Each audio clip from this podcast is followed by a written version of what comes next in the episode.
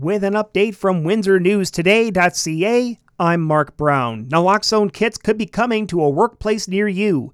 Ontario Labour Minister Monte McNaughton announced Tuesday that under a new package protecting workers that was introduced in Queen's Park on Monday, some high risk workplaces will be required to carry the kits. Between March 2020 and January 2021, 2,500 people died from opioid overdoses in Ontario. A reminder that capacity limits at many Ontario businesses were lifted early Tuesday morning, and the province is no longer requiring vaccine passports. That covers bars, restaurants, gyms, cinemas, arts venues, and others.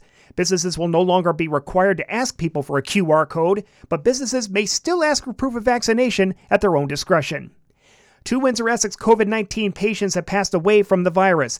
A man in his 50s living in the community and a man in his 80s in long term care are the latest to die, bringing the local death toll to 578. There are 43 patients currently being treated in local hospitals.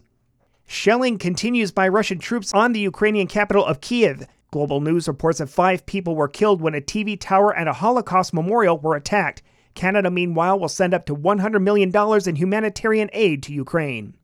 The economy and Ukraine are expected to be the main topics of U.S. President Joe Biden's State of the Union address Tuesday night. Biden's speech will come as he faces sagging approval ratings ahead of the midterm elections in November. The president is required by the U.S. Constitution to give a periodic report to Congress.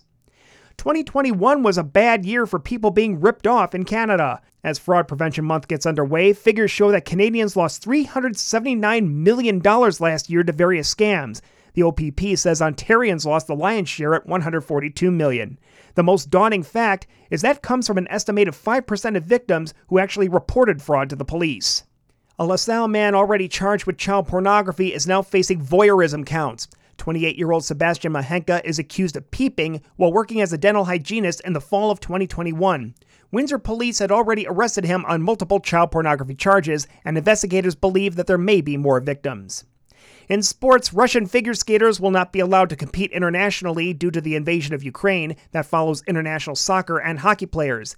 In the NBA, the Pistons are in D.C. Tuesday night while the Raptors host Brooklyn. In the NHL, the Red Wings welcome the Hurricanes, and in Junior C, Essex faces Amherstburg. Tuesday night's weather fair, breezy, and minus three. Periods of rain Wednesday up to four. Windy with rain changing to snow Wednesday night, low minus seven. I'm Mark Brown. For more on these and other stories, go to windsornewstoday.ca.